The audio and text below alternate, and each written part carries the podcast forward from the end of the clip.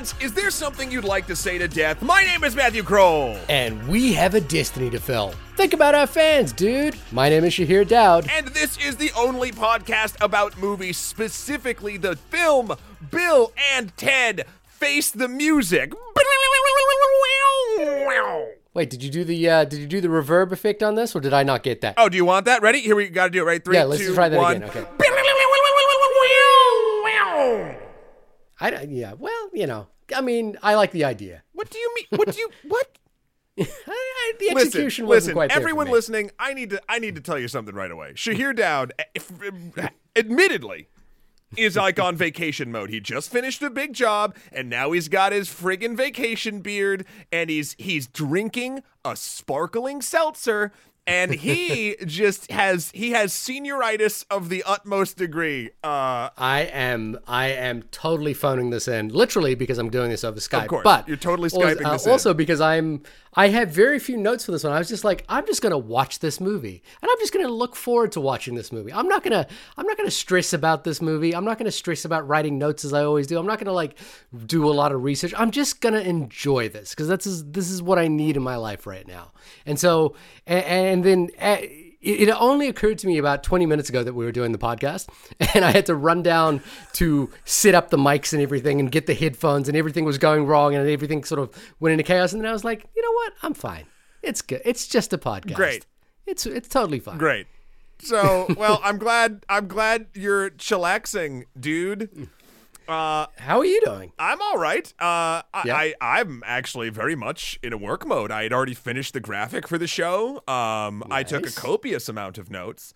Uh, no, not really. I took I, I did a all right um amount of notes, but I did, uh, dear listeners, kind of immerse myself in the Bill and Tedness of it all this week. Uh, because as we'll get into, the movie got me feeling a certain way, and then I went back and I did sort of like a lot of tertiary, like I don't know, not not deep dives into Bill and Ted because there's three movies and actually a lot of other stuff I didn't even realize existed.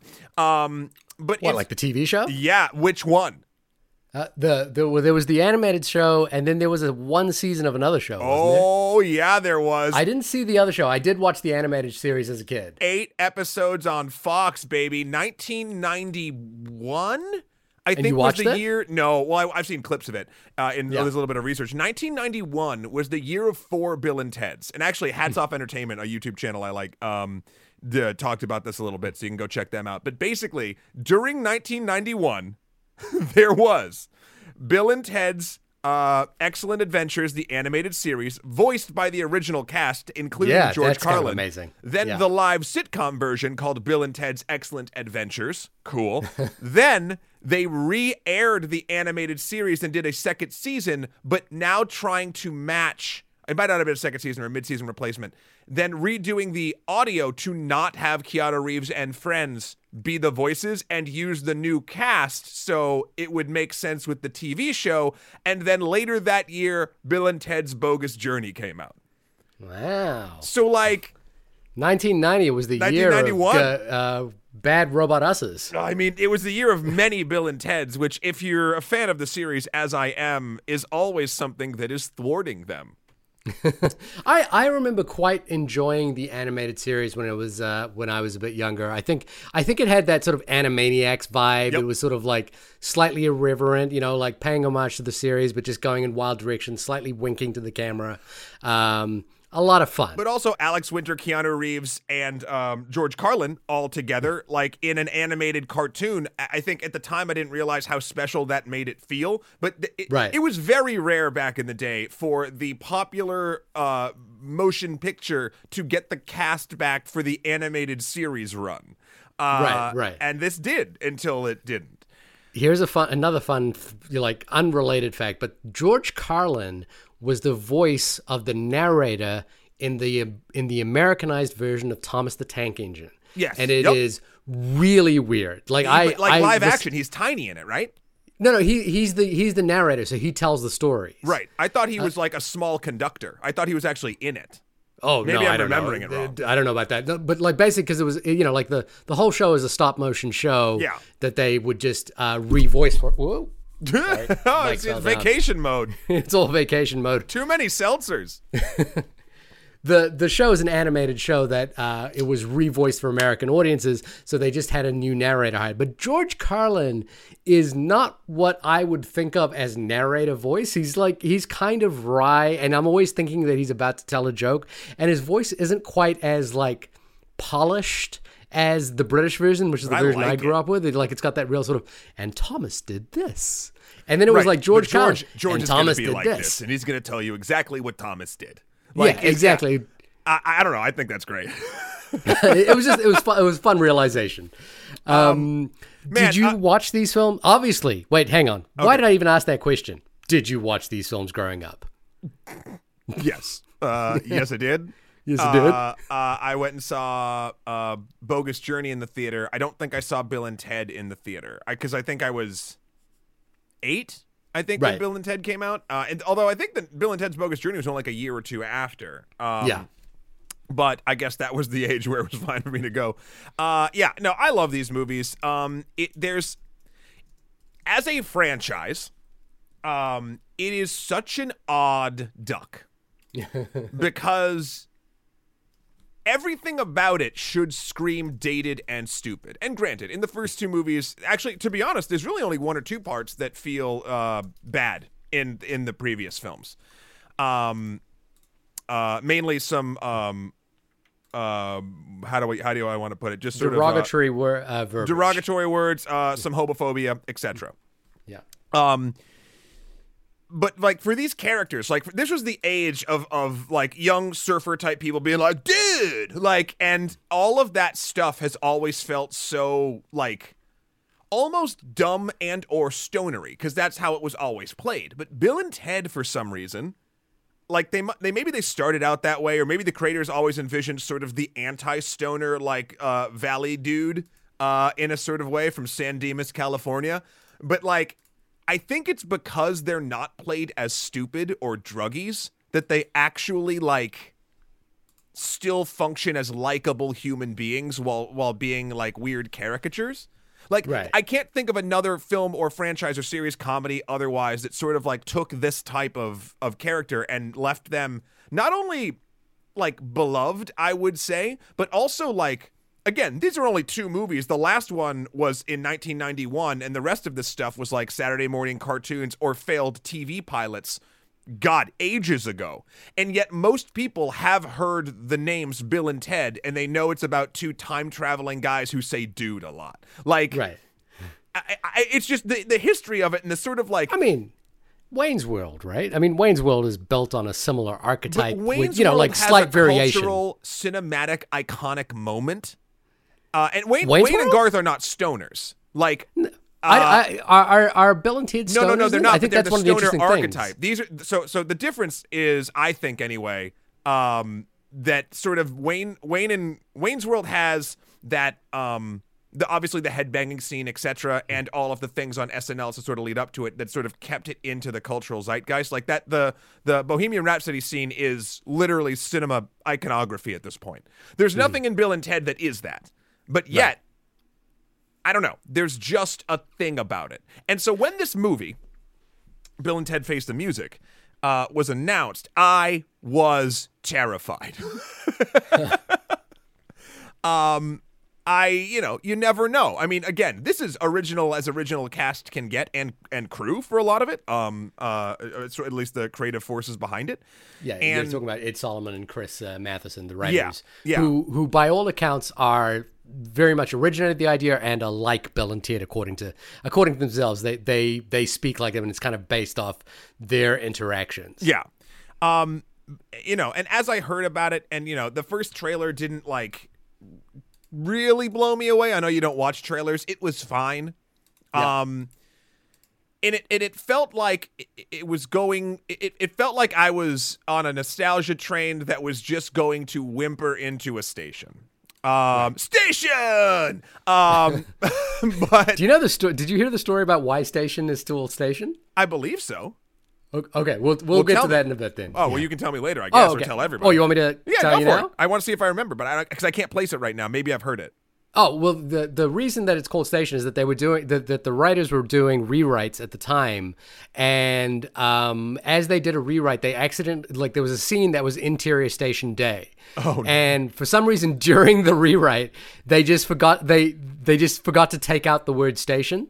So basically, they just like in the middle of the script, there's just the word station, and so they would, as they were writing it, they would just laugh at each other, going da da da da station, da da da da station, and they would just wander around for like days on end saying station, and eventually it wound its way into the script. Became the most uh, intelligent being in all of the universe, if uh, Exactly. Bogus Journey is to be believed. um, yeah. So um, I don't know. This was always going to be an interesting one for me, and I cannot wait to talk about it. However, there is some other stuff before we um take uh, this most excellent journey with one another, Shahir, that we probably should talk about. We have a couple emails and some other things. Yeah. Uh, thank you to everyone who wrote us in an email at onlymoviepodcast at gmail.com or hit us up on Twitter at onlymoviepod. One thing I'm going to suggest from this point forward as we get closer to November is. Uh, how, What do you got? do What is I- this? I, don't even know what this is. I, I'm thinking about this out loud as I'm saying it, but basically, you don't have to email us in, but I really want to encourage everybody to go to vote.gov Yes. and register to vote uh, right now. If there's anything we can do at, as a podcast from this point, I, I read somewhere that there's a statistic if you can get 10 people to vote, that is uh, 10 people who haven't registered to vote to vote, that could change. Uh, that could change quite a lot. Sure. So I'm gonna. I, I'm just gonna say this register to vote. I'm going to do it right now as we're talking. Vote.gov. You can go there. I'm going to show how you basically you select your territory, which is New York for me. Find out how to register. It'll tell me exactly where my online deadlines are, where I'm going to vote, if I'm registered. Please, this is my first U.S. election, and I cannot stress enough for me as a person who is a newly naturalized citizen. This election feels like the most election, most important election of my lifetime. oh, so it please, easily it easily is. please register to vote uh, and and take this seriously. Here's what I- I'll I- say. Here's what I'll say. I'll even up this. Okay? Okay, you'll up the ante. I'll up the ante. Okay, so I imagine because all of our listeners are highly intelligent people who are up on current events and know the dangers of one of the uh, people that is uh, rhymes with dump um, on the ticket. Um, but if that you are out there and you just haven't gotten around to it yet or whatever, here's what I want you to do in this sort of added incentive. Yes, of course, register to vote and go vote in this election because it will literally change, eh, literally, it could change absolutely everything.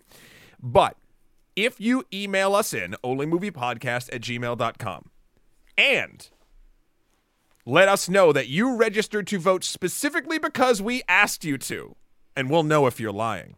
uh, I am willing for at least the first, I don't know, let's say five, to uh, do some sort of short, personal, maybe we'll release them in an anthology, I don't know, review of any film you want me to do or us to do. I'm putting you in on this too, Shahir.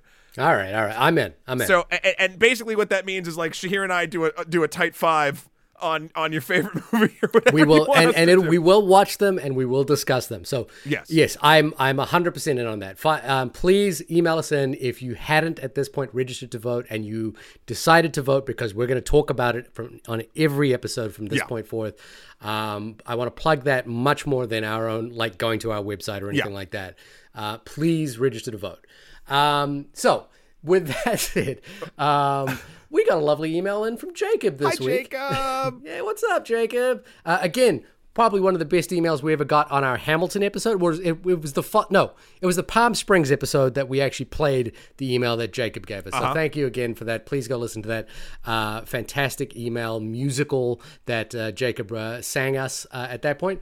But at this time, he wanted to talk to us about The Hunt, the move, the Craig Zobel film that we reviewed last week. Um, in being the blase, middle of the road, buzzwordy, buzzwordy B movie that, besides some Oscar level acting thrown in by the lead, is mostly meh, it becomes something that left leaning and right leaning folk can watch at the same time and come away from with similar experiences. I think that they would bo- would note this ridiculous stereotype shown on both sides, but have to contend with the fact that it's sort of dumb how this movie can even be somewhat understand an understandable representation of politics in the United States. And I think that's a very tragic uh, uh, understatement at this point. Sure. The conversations the hunt seemed to spark and the interesting messages it reminded me of are that very few people are the stereotype, and it's unfair and dangerous to think of people as such. It made me a bit and made me a bit sad that this movie didn't get a theatrical release. Um, I, I'm not 100% on board with the, the final statement, but I do agree with the sentiment there that it is, very few people are the stereotype, and it is incredibly sad that uh, the the definition of red state, blue state politics could be um, okay, not accurately examined using this film, but at least uh, highlighted using this film. I mean, Uh, like one- highlighted and sh- circled in a trillion sharpies. Like, yeah, yeah. One one correction I want to make uh, that we repeated uh, many times over in the last episode was that Universal uh, put out a press statement at some point saying that at no point was this film ever called Red State versus Blue State. That Really? was a rumor. Uh, we may have got that wrong. I think the sentiment it doesn't change any of the senti- of the arguments we're making about the way the film divides up red and blue in the film, but uh, just a just a correction there. Okay, fair enough. Uh, well, thank you, Jacob. Uh, I do agree that this is uh, a, a- the the hunt is a uh, crystal look at us all. Um, all right, next email is from Neil, and Neil. Oh, Neil new writes listener, in, right? uh, "Dear hosts of the Only Movie." Uh, Neil here, a real human person, reaching out directly because I'm a fan of the only movie, and I feel like I have an opportunity that fits this perfectly. Oh, it's spam. Oh God damn it! Uh, uh, co-founder, Neil. blah blah. Neil, Neil, you had me. He, they had some deal for us to think think Twitch, but with blockbuster films, ticket sales, and it's all legal. Should Uh, we email Neil back and say should. Neil will gladly sign up if you register to vote? Maybe, maybe we should. I mean, he's, he's saying he can offer us hundred percent of the net profits of each ticket we sell to our event. Wow. Uh, so uh, Neil wants us to host an event. Um, and he hopes to exchange, uh, hop on a call or a Zoom, etc. soon. Looking forward to hearing from you and hope all is awesome. Wow, Neil, thanks so much. What if Neil is actually a real person If who Neil listens to is this a podcast? real, if Neil is a real person, and the issue that we're having, I, I- I don't know, because why would we just call the only movie? because because that's kind of our Neil name. could have been writing really fast. Neil could be on He holiday mode. three Neil, times. He Neil the could be really excited to write to us and just couldn't get his words out. Just write Topam. Just do it.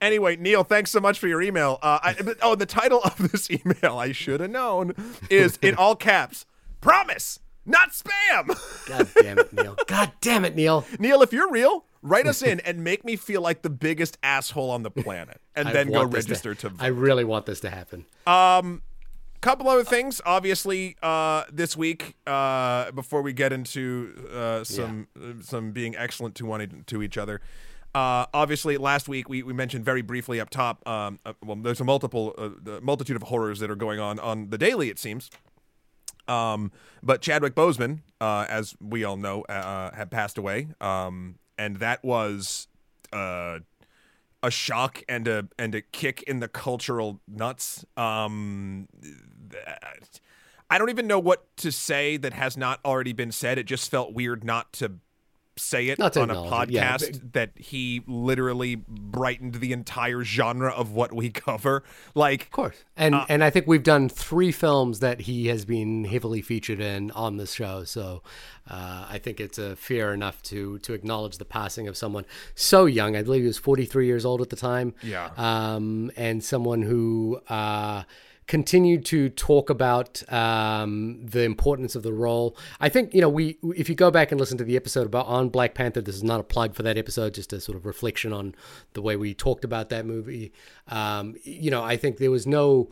Uh, denying the the sort of perfect casting of Chadwick Boseman as Black Panther, and I think it's the the tragedy now is that you know with, with all IP like this is that the characters live on beyond the actors. Yeah. But uh, this is one where um, you know, this is the first and the major representation of this character on screen. And so I don't see anyone stepping into the role easily, though I do feel that the role should be continued, not least of which because of the significance that Chad or the the the elevation of the the sort of meaning of that character through Chadwick Boseman's performance. And I think the if there's any take, you know, like there's there's all sorts of stories now about you know Boseman and, and his life and and and you know how he lived the last few years of his life with people not knowing um, that he was suffering from colon cancer while he was still making so many amazing movies and choosing really interesting roles, um, like *The Five Bloods, which we did a few weeks ago. Yeah. Um, was to me one of the interesting stories about you know, kind of, it, we, I, I, talked about this in Black Panther was the the fact that Forest Whitaker was so critical to Black Panther coming to existence because Forest Whitaker was such a uh, an early um, supporter and patron of Ryan Coogler, the director. Right. Um, but Chadwick Boseman talked um, uh, at length about the fact that while he was a student, uh, he had gotten into some um, uh, a, a, a, performance acting program at Oxford University, I think, and uh, a whole bunch of them had, and uh, they couldn't afford to go, uh, and so uh, somehow Denzel Washington was told about this mm-hmm. and paid for them to go, and so.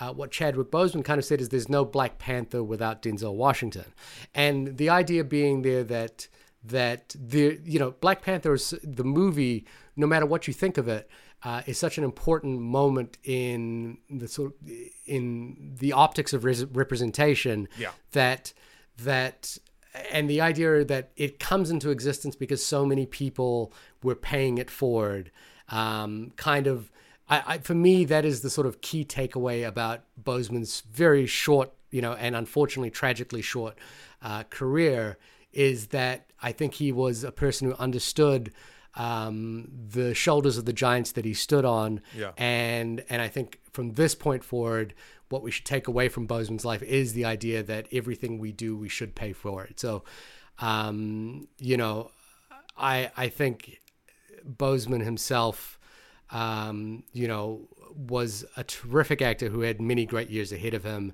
You know, many great films to come, the least of which the follow, you know, the ability to follow on that character. Yeah. Um, and it's just it's it is shocking. It's surprising, um, and it it comes at a time when we need our heroes to be there for us. So when they can't be, through no fault of their own, obviously, yeah. it hurts all the more.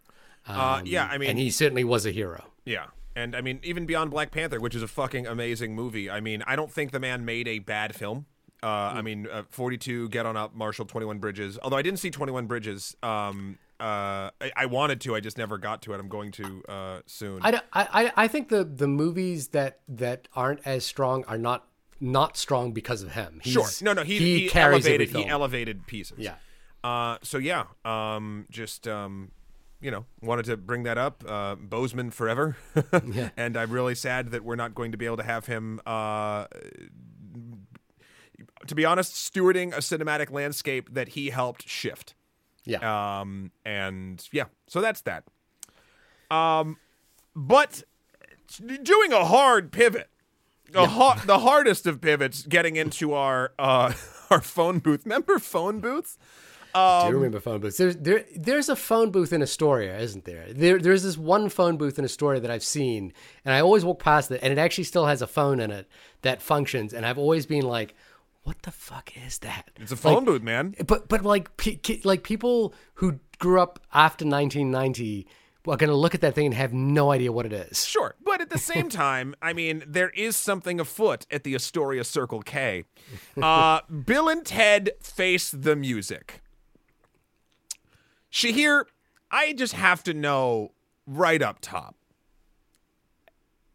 Did you go into this movie with any expectation whatsoever? You kind of said you just wanted to like roll through it because it seemed like a nice chill thing, but like you knew we had to talk about it even though you're on summer break or whatever. So what what what were you thinking going in? So you talked a little bit about like why is it that these characters endure? Uh, I think early on, and um, I think there's there's two or three uh, reasons that I can think of at the top of my head. One is that I think. Um, from, and this is anecdotal on my part, but I think it is true for many of these characters whom we love at this at this particular time. Um, uh, is that is that Ted was a perfectly is a is a perfect rewatchable It, it's especially for me. Bogus Journey was a perfectly uh, a a perfectly great movie to throw on at any point. And I owned a VHS copy of it. Friends would come over, and that's what we would watch. So we were just happy to watch that movie at any time.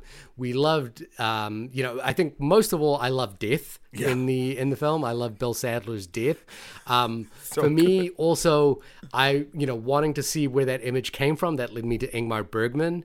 Um, so that was kind of a really neat, like uh, you know, like I don't know death playing chess from uh, Ingmar, you know, from Ingmar uh, Bergman. I know it from Bill and Ted's Bogus Journey. Listen, you may be a king or a little street sweeper, but sooner or later you dance with the reaper. Yeah, you got it. Yeah, you know what. Yeah. um, um, so so I think you know like the the rewatchability, the fact that it was on, um, you know that that people often had VHSs of it, um, was was kind of um, one of the reasons. But the other the other factor for me, uh, and while I didn't. Uh, I didn't write down any of these thoughts. I just kind of so so bear with me as I'm saying this out loud. Go from the heart. This movie, look, this movie lives and dies on heart. Right. Go forth. Okay. The French philosopher Jean-Paul Sartre once wrote on the subject of good of bad faith that bad faith was the concept of holding two contradictory thoughts and acting on the negative uh, while presenting the positive. I think I believe that was the the summation of the idea of bad faith acting, as written by Jean-Paul Sartre. Uh, the concept of bad faith has been extended into everything from culture, politics, uh, acting itself, and I think where it's come into play in recent years is this is this notion of good faith acting and bad faith acting. And I'm not speaking about acting the actual profession, but people who act in good faith and people who act in bad faith, and whether our response to which is delineated between how we perceive them to be. And bear with me, I'm going to get to Bill and Ted's in a second. Okay. Um, I'm on board.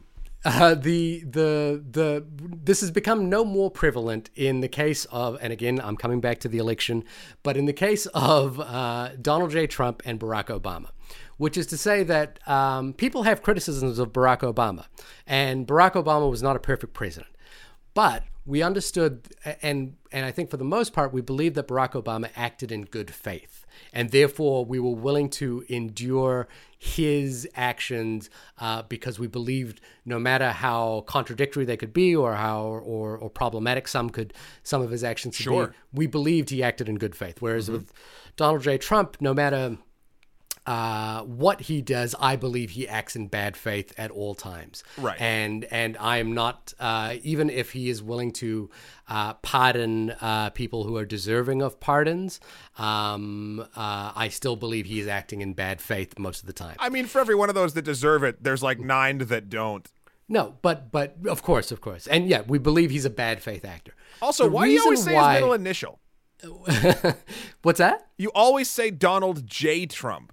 In, in many ways, I think that is a a, uh, a point that I want to make. I'm not doing it consciously, but I I'm saying his full name because I think he's an absurd human being. Okay, fair. I, I think right. I think he is a ridiculous human being. Sorry to interrupt, but I was wondering yeah. that last week too. Um, Um, but the reason why I think Bill and Ted's endures, uh, because I think these movies are very slight. They're very fluffy. There's not a lot of stakes. There's not a lot going on. I rewatched Bill and Ted's Excellent Adventure, which I haven't seen a lot. I think I've only seen that the one time growing up. I've seen Bogus Journey a lot more.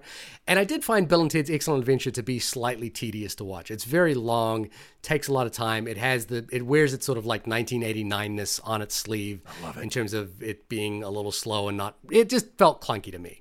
Um, but the thing that it has is good faith. I believe that everyone on board is kind of enjoying what they're doing, and there's a commitment to the bit. And and Bill and Ted Fa- Ted's Face the Music is a film that I think, for me personally, is not one that's going to sit with me very long. I, I don't think it's going to stay with me for a long time. Uh, it's one that I sort of struggle to remember moments of now, but it made me feel good as I watched it. Yeah. And I and the ending of the film in particular, the final um, you know 20 minutes of the movie, I think are a beautiful summary of why this film kind of works. Is that it acts in good faith and it acts in the betterment of an idea beyond itself. Now, and I'm not backhanding that. I'm, I, I do genuinely think that the reason why this endures and the reason why people like Keanu Reeves, for example, is that we believe that he's a good faith person. Mm-hmm. You know, like that we that that he is always acting in the best interests of us as an audience and and you know like as his performance, like he's thinking through these things. So Bill and Ted's Face the Music, I think, is a movie that sort of shouldn't work on paper, and it is a nostalgia fuel trip, and it is repeating a lot of the same beats from the first two movies and sort of just giving them spins, and, and it doesn't quite, you know, all land, and, and it's, you know, clunky at times. But I kind of enjoyed it. I kind of enjoyed it for what it was, and I enjoy, and I, I kind of dug the, I dug the final 20 minutes so much that I was willing to go along with everything that it had to do. I mean, I believe it was the great Steve Walsh who said, "All we are is dust in the wind, dude." um, did Socrates uh, did Socrates respond from that, or uh, no? That's what got him on board. That's what got him in the. Uh, that's what got him in the booth. Got to get him in the booth. Um, so, well, what did you think? Well, I'll tell you what I thought right after I tell you what IMDb IMDb thinks this film is. Uh, they IMDb says once told they'd save the universe during a time traveling adventure, two would be rockers from San Dimas, California find themselves as middle aged dads still trying to crank out a hit song and fulfill their destiny. First and foremost, best premise for a Bill and Ted 3. I don't think this would have held up. One, one thing that I think this franchise does very well is, and, and, and maybe, dare I say, write us in, onlymoviepodcast at gmail.com possibly better than any other f- comedy franchise is it is it makes its sequels enough of a reinvention of the mechanics and the thing that you love. It doesn't. none of these feel like a rehash, even though there is rehashing being done. Maybe that has to do with some very clever script writing. Maybe that has to do with the stuff that Shahir just said about this movie feeling like it's acting in good faith, or all of them doing that. But but I've always been impressed by like they kept the good stuff, never felt like they were redoing the same bits and managed to turn two fairly stock characters into things that like actually had emotional resonance because of the love that was being put into the project. So when I was hearing about Bill and Ted 3, I knew that they would have to be middle aged. I knew whatever. And then I heard about the daughters and I loved that addition. I think that was great. I, I think um, I have a decent amount of problems with the film as well, which I'll get into. But I will say straight up, they don't matter. This movie um, affected me more than I thought. And I and look, look, part of it is the is exactly what Shahir said, the good faith act of this movie's creation and release. The other fact of it is this is a time period where we don't get movies like this right now. Movies like this don't exist much that have that wear literally their heart on their sleeve and that are this level of just sort of fun. And you know, truth be told, with all the heavy shit that's going on in the world, um, that's totally understandable. But then this thing comes out the gate. Uh, also, side note, the way a film should be released right now, uh, it's only, I believe, in drive-ins and VOD. Um, which I think is a really strong move. I mean, in, in a in a week uh, that also had the New Mutants release in theaters, Mm-hmm. and uh, also uh, Tenet. Well, Tenet's overseas. Tenet's not in the U.S. yet. No, Tenet is here. You can uh, you can I, and I, I do want to float this. Uh, you can actually rent out a theater to watch Tenet if you want. Fucking whatever. like I, I'm I'm actually look. I was about to say the people that are in our industry of film review. We're, we are not in the film review industry. We do this for fun. Um, but there's been a lot of really, I don't know. I there's been a lot of really good good actors, I'll say, in the review space that I respect. Uh, one, for instance, Nando V Movies did a video on why he's not going to review New Mutants, even though, to be honest, New Mutants is the thing that he has been psyched for the longest out of almost every Marvel property because he doesn't feel safe telling people to go to a theater, and that's hundred percent true. I, I get a little bit, I get a little miffed when people are still doing the same old stuff when stuff isn't available in a safe way. That's just my own little soapbox. That's neither here nor there. Bill and Ted rolled into my living room. And to be honest, the second we did, I mean, I was going to do it anyway, but I watched this movie the day it was released. Right. Um, normally, I like watching the films a little bit closer to the record so I can keep it fresh in my mind and I can, you know, uh, write the notes up right after. And this was one that I actually sort of, I was so excited I had to see it. And I got to say, I was not disappointed. Um, the, the the the overall premise is wonderful. Uh, there are clunky moments. For instance, I wish there was kind of. I wish there was. I never thought I'd say this, but I wish there was more other non Bill and Ted characters, like to sort of put this sort of through, because the the daughters, um, Billy and Thea, uh, go on their own sort of adventure, very similar to the old school one, only now they're getting famous musicians to help their dads build the band that will not only unite the world, but now save the universe. I also loved the graphics of like reality being like a turntable that was skipping. Right. I thought that was really fun. Um, I, I, I, and I think the the the two actresses who play the daughters, um, uh, Kristen Schaal and um, oh no, I'm sorry, not Kristen Schaal. Kristen Schaal was Rufus's daughter. A lot of daughters Yeah. in this movie. Uh, Samara Weaving and Brigette Lundy Paine, um, like embody Bill and Ted perfectly. I wish there was a little more connective tissue with them and their dads. Like there's some, but like I kind of wish there was that, like a little bit more of that, like emotional connection. And I also wish there was a bit more uh, of a connection um, between uh, Erinn Hayes' Elizabeth and Jayma Mays' Joanna, the, the princesses. Because I thought when that opened up in the therapy session and like all that stuff and how they're just so co, Bill and Ted are so codependent on one another that they are not like I thought that would be a larger thing in the movie. Like it's poisoning their marriages. It's also probably I thought it was going to tie into like why they couldn't write the song, like why they were having trouble. Right. Um and I wanted it to be a little bit more like on the on the concept of like um you know symbiotic friendships and sort of things like that. And and it does sort of drop those threads near the end to get to what Shahir says is a very tight end 20 minutes.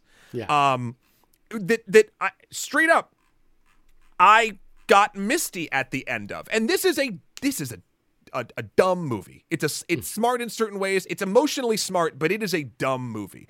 And I I couldn't believe that I had like a t- like tears welling up in my eyes at the end of this thing. And I think that just outweighs for me every negative thing that I could kind of say about it.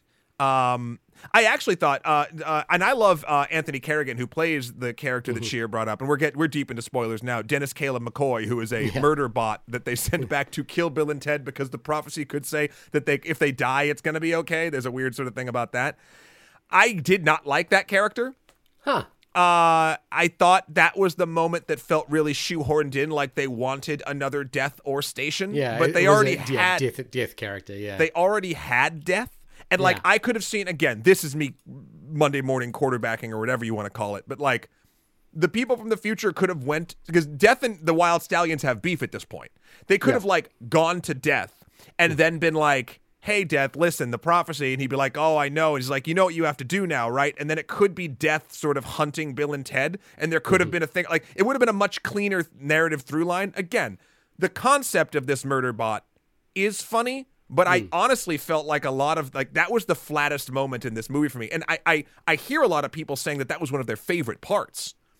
Um anyway, that was just like uh, uh, but again, that doesn't matter because I could a tell that Anthony Carrigan was having a blast doing that android uh, that uh, a- along with everyone else, and b uh, it never derailed it enough for me to like not have the emotional through line of like the the big takeaway for me, I think, is the concept of legacy. Um, you know, this is the third film in a franchise. Bill and Ted have been told since day one as characters that they will be the ones to used to be unite the world, and now it's save reality. Um, and and then realizing that um, this is a weird thing to say, but like legacy isn't all about you. And I think that's a message we kind of need in this time as well uh like you you can be a part of something but like the things that last and that matter in the world are not going to be tied directly to you as an individual it'll be tied to the things that you do the people that you help create love etc and they will be like all of that together will be the thing that lifts up something and makes something great. And uh, I like that the story kind of took it that way because before in both of the other movies, while fun, if you're looking for any sort of important meeting, they are still the chosen ones. Yeah. And and that's a cool trope, I guess, uh, because it's in a comedy here and like it's not really asking for a deeper meaning. But I thought this movie did a really great job of turning that meaning around and kind of giving a more giving a very needed 2020 message uh, in a film that is tonally exactly the balm I needed for my soul, even though it could have just gone off the rails in a trillion different ways and been a a, a, a blip. I actually think Shahir that you know how you said like you know this is, doesn't feel like something that is like going to be as classic as say the other two.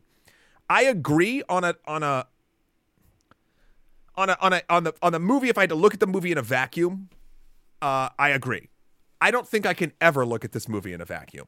I think this is one that I just have to take the L on and be like, this is representative of something I needed in a in in one of my darkest places. Right. And I think I will be forever grateful to this film for existing and reminding me that like it's not always like this. And I don't think I'll ever be able to divorce that, so I really can't give uh, I, I, I guess I did. I can say that like I understand that it's a thing on its own, but the thing in the context in which I saw, I think this will be something I revisit. I wanted to watch this again right after I watched it. right. Um, of course, I I couldn't because I had to go to sleep, and then you only get the rental for 24 hours, so that's annoying. Uh, he- here's just the case in point was that I actually said uh, when I looked at the difference between the rental price and the owning price, I was like, you know what? I'm going to shell out the five dollars and own it so that I don't have to like war, you know, stress about when I'm going to watch this Oh. or you know start watching. Sure. So I actually bought the whole. I bought it for 25 bucks. Nice. Uh, I mean- again, because of good faith. yeah. Well, and I mean, I would have done that, but straight up, I will buy this on Blu-ray. Like I have the first two on Blu-ray. I would really like to own this in a physical media. Um, Right. Side note: There's a um, not to derail too much, but there's a story going around right now that even though Disney is now backpedaling from it, that's saying they're going to there there there was a rumor that they were going to stop releasing 4K Ultra Blu-rays. Uh, for all of their properties, Disney has now said that, that no, that's not the case, and they look at in, every film as an individual basis, and will, uh, you know, nothing has been canceled. But they also haven't started to announce new releases. So yeah, again, now that's a very specific type of physical media. Not a lot of homes have the 4K TV, have the hardware to do it. So I totally understand that. But that kind of is a weird precursor to me to like, well, why would they want to give physical media anymore when they can just keep selling us subscriptions and then have control over movies and change things whenever they'd like to? Because again, we've talked about it before. Movies are going to get patches, y'all. um, so anyway, sorry, that's my tangent. Buy physical media. It's important for an archival purpose. Um, if you can, if you have places to to put it, and you'll always have it. Yeah. Um, I, I'm I, I- I'm a person who owns a lot of physical media, and I and I consider physical media to be my my dumb purchases, where I like I buy them because I they make me feel good, but I know deep down in my soul this is a pointless thing to buy, um, because I know that I spent a lot of money on CDs, and I don't even know where half of those CDs are now. But I would And argue, I, knowing and, and you- I and the and physical media I think is on its way out. Uh, I just buy it for the you know I'm I'm you know I'm of the generation which I like to have physical media, but I Mm-hmm. wouldn't argue that physical media is necessary for uh, the future of the medium. I, I you know I I think. I I can point to certainly benefits that I like about it, but I think um, you know the media is going to change to all digital at some point anyway, and Oh. whether I whether I like it or not. I know, but and I agree that that's going to be the way it goes. But I would say like the reason why you don't really remember your CDs is because, to be quite honest, I can't remember more than two or three conversations I've ever had with you about music. Like film is the thing you love. If I depict the the genre of art that Shahir Dow loves the best, I would say that it is film. and Right, but I also have quite an extensive CD collection, which I've cultivated for a long period of time. And I'm just saying, and I, you know, with with as much fervor uh, as I had for movies, but I don't keep those. And and the reason I don't is that MP3s came out, and my life got a whole lot easier. Sure. Uh, when when MP3s came out. in in a world where in a world where we're um where we're not going to have control over the over the things that like uh, versions of films or or re-releases or things like that. Or what if a company goes through a thing with another company and then you can't get your favorite criterion movie again? Like there's there's reasons why i think even from a and this is a weird sort of broader meta co- comment about it, but for the for the cultural archival of film or art that you like, having a physical copy is the safest way to preserve it for you and in general.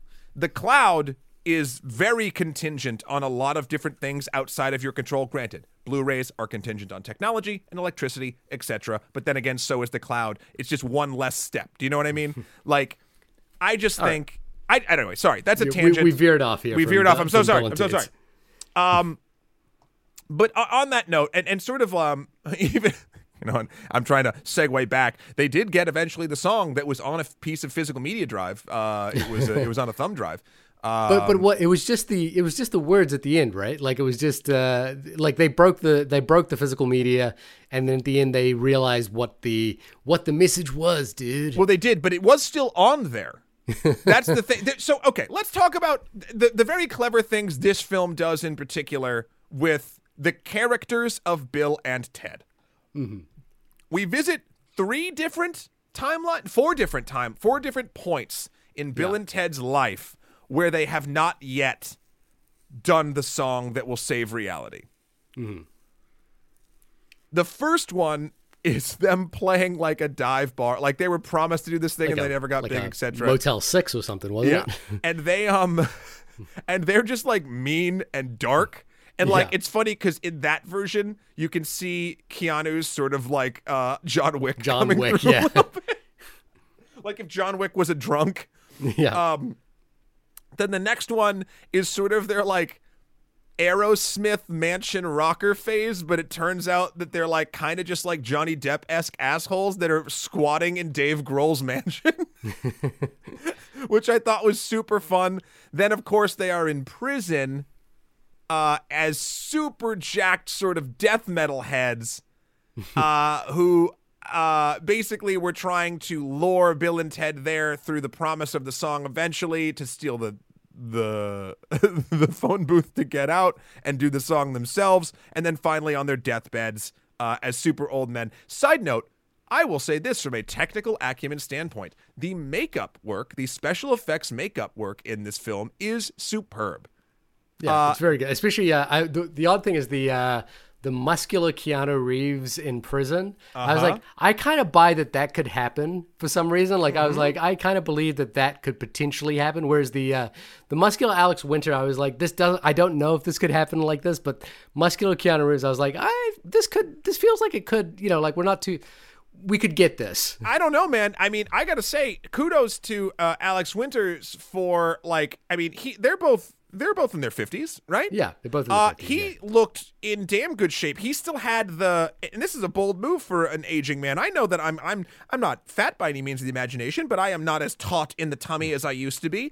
And uh, the, the fashion uh, choice of tying a flannel or something around your waist does start to look silly the older you get. And he still looked like the right shape of, of a torso to do that. So. Uh, I would like to politely disagree, Mr. Dowd. I think that they both could pull that off. Oh, I, I guess what I meant is is that Keanu has maintained an action movie star um, Sure. Okay, yes. role over his life. Alex Winter is not someone who I've seen in that capacity. Alex Winter has actually moved into documentary filmmaking. And, Yes. uh, he made a documentary about cryptocurrency, I believe, recently.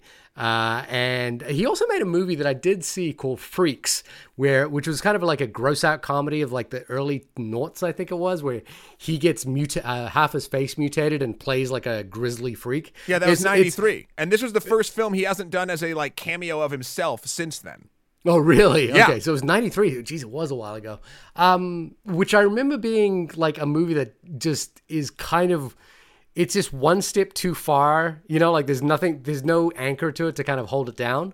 Um, but I, but like, you know, I follow Alex Winter on Twitter. He seems like a delightful person who seems, you know, has his heart in the right place. We all, we've had the conversation about uh, Keanu Reeves to, to a certain degree as well. Um, and, you know, uh, I think, uh, the fact that he's returning to the Matrix as well is, you know, like proof and, you know, like every actor I think of his age has that you know like of his age and that length of career has that moment in their lives where I think they start revisiting a lot of their old you know Arnold Schwarzenegger did it. Yeah. um, you know everyone kind of just goes back to the well a little bit and sees and sees what they could do with these characters now. Um, I think you know I think he's doing it in a way that that feels sincere and earnest. And again while I didn't I wasn't like 100% on board with everything this movie was doing. I was like okay with everything this movie was doing because I think there's a there's a there's a sort of um uh, a lack of uh a lack of gravitas that this film kind of travels with and I think that all the movies have traveled with that means that it's just th- that it doesn't matter if they don't hit the mark and they don't hit the mark on several occasions. And i think you know like the the sort of meaning of this film is not uh, as weighty as it could be. But at the same time i think they hit a note that is true and sincere and lands and works and and works for what this movie is and and conveys the the sort of the understanding of the differences between 1993 and 20, and 2020 and the differences between you know the the the sort of who these characters were then and who they are now. And and you know like um what what oddly despite the fact that the film was made prior to the pandemic and prior to where we are in the world now seems to be one of those films that speaks to the world right now in that unique way that many films don't get to do. And and whether that is you know serendipitous or whether it's you know by design i you know i would venture to say it's more serendipity than by design. This this final act as you said right now resonates more because of the time we're Yeah. in and because of our separation and because of the fact that you know uh, as we discussed like last week we're uh, increasingly more polarized um, this film with its sort of message of unity and harmony and the sort of the the symphonics of music binding together the world it all lands Yeah. you know like it right all place, it right all, time. yeah, it, it is. It all lands, and I, I, I, I think Dean Parisot, who's the director, who also directed Galaxy Quest, which is you know a great, uh, a great uh, uh, um, sort of take on that Yep. type of science fiction. Um, you know, just seems to have the like that that sort of the softest of touch. You know, here where where again it's all in good faith, it's all in good fun. Um, there's there, there's a clear understanding of where we are um, that makes this all kind of land. Um, I mean, I you know like comparatively saying, I think I think it, it is sort of doing it's doing a rehash of both Bill and Ted's Excellent Adventure in terms of like going into the past and finding all these characters and bringing them back into the future, uh, you know, with the daughters, and at the same time, you know, like doing this sort of death thing when the third thing uh, with Bill and Ted. There's a you know the weird sort of anomaly with the princesses, um, and and then you know them seeing themselves in future. I, I to me that stuff didn't quite it, it never fully landed the you know them visiting their older selves you know like it just it, it was just sort of one degree off for me but but it but it was fine it was perfectly fine I um another thing I really appreciated, and it's kind of a rarity um these days. It feels was the treatment of Billy and Thea. Never like sort of ex- never ex- was felt explo- exploitative. Like they were never harassed for being women. right Uh, and that is a deliberate choice because, of course, you could take it that route. There could be an aside. There could be something with the because they travel through a lot of different parts in history, and like they choose to not do that or make it an issue or a problem. Um, and I think that's a very positive message like i really liked them as characters. I wanted more of them. Like i kind of wanted to see where their story would go. I love the idea that this time they're going back and having to collect musicians because for the first two films not a lot of music. Uh No. it, it's it's historical figures and then and then sci-fi characters. Yeah and and here they're like kind of cut to the chase and they go back i mean they get mozart and like Yeah. uh like the the oh and like a side note the reason i thought of mozart was i looked up this thing he's i, I don't know exactly how he speaks it but the translation of the first line he says is who is the coolest bastard here or like who is the horniest Sal? It's like a it's like a it's a take on on a different thing, but like just him being a super pompous dude. Uh, I don't know. They that just felt like oh yeah, this is supposed to be about music. I even you know what to be honest, I, I the first song they play at the wedding Yeah. was just like one arrangement away from all right like it was bad but you could tell it was crafted with some thought like it was a real like engineered like here's what someone who is so deep in music who has gone so far off the deep end of music theory is going to try to put out there as a song I was I was into it. I was kind of like going. I really want to hear what this theorem theremin solo sounds like. You know, Yeah. like I was like, I, I was I was kind of like, I want to hear what Bill and Ted's I. And uh, to be honest, th- there is one thing that really resonated with me, and it, re- it reminded me of, of something that happened to me in my life.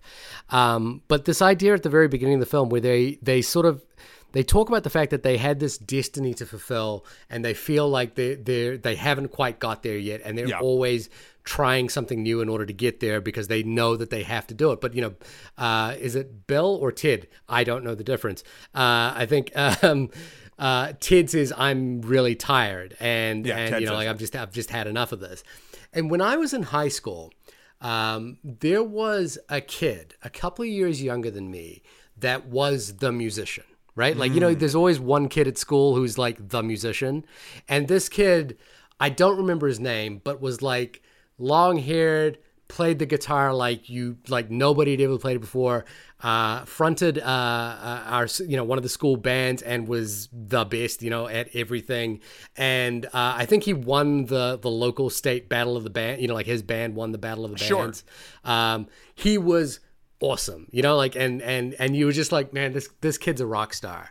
And a few years later about i, I want to say like four or five years later i just remember this so vividly um, i was walking down the street in my town and I saw him pull up to the uh, the store was called Cash Converters, which is the the po- uh, pawn store. i'm familiar with cash converters Do they have cash converters here? Is it like a thing here? or or or there was a pawn shop called cash converters in my college town but i don't know if Yeah, it's the yeah, same yeah. instance yeah And the kid pulled out of uh, a Coca-Cola Rips vehicle. So it's a vehicle where you're you're the person who goes around. the brand ambassador yeah, no, no, no, no, not the brand ambassador. He was the distri- he, You know, he worked in distribution for Coca-Cola. oh on the street brand ambassador Yeah, yeah, not no, no, no. He wasn't like you know. He was wearing a shirt and a tie. I understand. His hair had been cut short, um, and he was yeah, and it, and I remember it was a Coca Cola vehicle, and he was walking into cash converters with his guitar, um, and and I just I just remember that moment so vividly because this was the guy,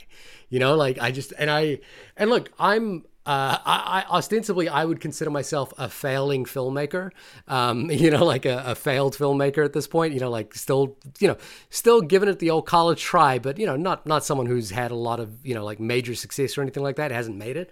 Um, so that moment when Bill says, you know what, I'm just tired, really reminded me of the moment I saw this kid walking down the street, you know, like selling his guitar, you know, and, and Ted in this movie says, you know, I, I went to this place and they, they agreed to give me 6,500 for the Les Paul. Um, I, it just, it felt, it rang very true for me. It rang very true to like this idea. And of course, at it's, it's, it's a, as movies go, it's it's at that exact moment when, um, when fate steps in and redirects them to to the importance of their life, which is what movies do and what real life doesn't do. Yep. Um, but but I I did believe the sincerity of that moment, you know, like of of selling the Les Paul and like and being tired of having to fulfill this destiny and never quite making it, or a- feeling that they had this destiny and, and like having to sort of say, shit, maybe we were wrong. You know, Yeah. like you know, you know that self doubt. and this movie it's it's interesting because it it does the greatest kind of thing that it could do in that situation. It kind of has its cake and eats it too. It is correct. They are they, they it's not them but they're a part of it. Like there's and i really like that sort of it has that thing where like no the reason why it's not working is because and and it's partially the future's fault for giving them the wrong thing. Just like i and i, I can't speak for you Shahir um but I feel like when you in, in the times that we grew up, um, uh, if you had sort of loving and supporting parents, one of the the the larger um, things that you're told as a young child. I don't know if you tell your kid this or, or anything like that, and there's nothing wrong with it if you do. But I was definitely told like that like how special I was and how I could do anything and like, you know, da da da. And those things are quite true and I think there is value to them for a child. Um but you know, as you grow up, I mean, straight up, listeners at home, especially if you're closer to Shahir and age, I would be very interested to sort of hear this. I know it's a little more personal than we normally get, but only movie podcast at gmail.com. Um, I feel like, like Shahir just said, like he feels like uh, he is a, a failed filmmaker, so to speak. I would disagree, but that's neither here nor there. The but the wins that I have experienced in my professional life with the things that I am passionate about as I have gained age are coming fewer and farther between. Yeah. And that is a reality of life. We will all ugh, age out of relevance. But again, the thing about this movie is it calls it out. Fate does intervene. You think that Bill and Ted, and granted, it doesn't do it hyper cleverly, like you know the daughters are going to have a big part, but I thought they would like take over and do it. But it wasn't that. It was they are a part of getting this thing together to bring the the tools that their fathers needed to do the thing along with all of these other Louis Armstrong, Jimi Hendrix, like great performances there, uh, uh, Ling Lun, like the the idea that even though Bill and Ted have been told their entire basically adult lives that they are hyper special and they're the ones that are going to save the world slash existence, it's not them. It's things that they have done and people that they have interacted with and in some ways created, but it is not what they did. It's like specifically, it is not them that is writing the song. It is all of the things that they espoused and did throughout their life that allowed the song to exist. Um, and I thought that was a very powerful sort of look because I honestly, movies either A, give you the nope, doesn't matter, fate stepped in and now you're really gonna do it and hooray! And that's been fed to us a lot. Or the real downer, like, nah, just kidding, this is bullshit, womp womp. And very rarely do you get the nice middle ground of kind of what I think the truth is in life. And that is you are a part of a legacy. Your your individual legacy is not important, but the things that you can do around the people that you are around can actually make a difference. So you know, you want to know a, a really interesting piece of serendipity? Sure. Right now, right this second, uh, because I don't follow these directors very, very closely. But um, as you were saying, like I haven't seen, you know, I think you said what's a movie that sort of talks about that middle ground. Yeah. The first movie that came to mind in my head was Mr. Holland's Opus. Have you seen that? okay, a long ass time ago. Yeah, Mr. Holland's Opus is about a uh, a composer who you know dreams of making it big, but finds his life kind of gets in the way, and eventually the the thing that happens in the film is that he becomes a high school you know uh, uh, high school music teacher, and he he writes a few uh, compositions that are uh, breathtaking. He writes this one. Uh, about his son, who I think passes away in the film. Spoiler: if you haven't seen Mr. Holland's Opus, Oh good movie. Richard Dreyfuss is fantastic. I think he was nominated for an Oscar for it in it. Um, it's it's really a film about the finding the joy in the successes that you have, even if those successes aren't the successes you dreamed of. Yeah. and you know, like, and they're and they're minor. The I, and so I was googling Mr. Holland's opus as we were as you were mentioning that, and lo and behold, it is directed by Stephen Herek, who directed Bill and Ted's Excellent Adventure. Yes. that was that was purely purely by coincidence. I was I did not intend that at all. A most excellent serendipitous moment. I don't think I could end this any better than that. Um, uh, this film is great. It's made with a lot of love. I think that love outweighs its flaws, in my opinion. You should 100% go watch this if you already haven't. Um, I think it is a bomb you might enjoy. Uh, Shahir? Yeah, I, I I think you know again to your point about like the the screening venue of it. The more the more Tenet insists upon being screened in theaters, the less uh, the the the more annoyed I am at Tenet. Yeah. You know, like it's that that good faith versus bad faith kind of uh, acting at that point. Uh, whereas this, which you know said, okay, the pandemic's on, let's make this easy for you. Here it is at home, uh, or yeah, here are some options. Watch it. Please enjoy it. You know, like we we ask no more of you than the nineteen dollars it costs to rent, and uh, and if not that, you know, like wait for a few.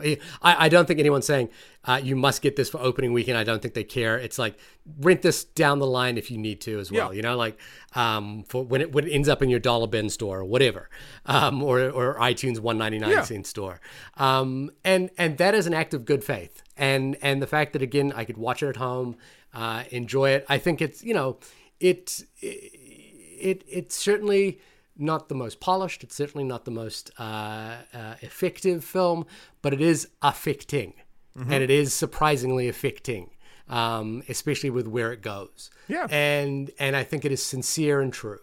So with that, I yes, I fully recommend this. I do have one one task for you, Mister Mister Krol. Okay. For the Matt and Shahir adventures, excellent adventures. What do we? It's not a bogus journey. I feel like what we do is more of a bogus journey. Than It is more movie. of a bogus journey, and but now we're about to face the music. Oh Jesus Christ! I I posed this question to you an hour before the podcast. you did. I did, and I and I haven't thought of the. I, I've got like some names swirling in my head. I have not written anything down, So but I I, wondered, and people could write us in with their thoughts on this as well. If Matt and Shahir had to go back in time, and the entire fu- the entire future of reality as we knew and understood it depended upon a movie that we were going to be able to stream straight to VOD, who would we enlist in order to help us out? To make that Who movie. would we time travel to to retrieve? Can we actually not do ours now and just see what people write in? Because that to me is far more interesting than me just listing shit.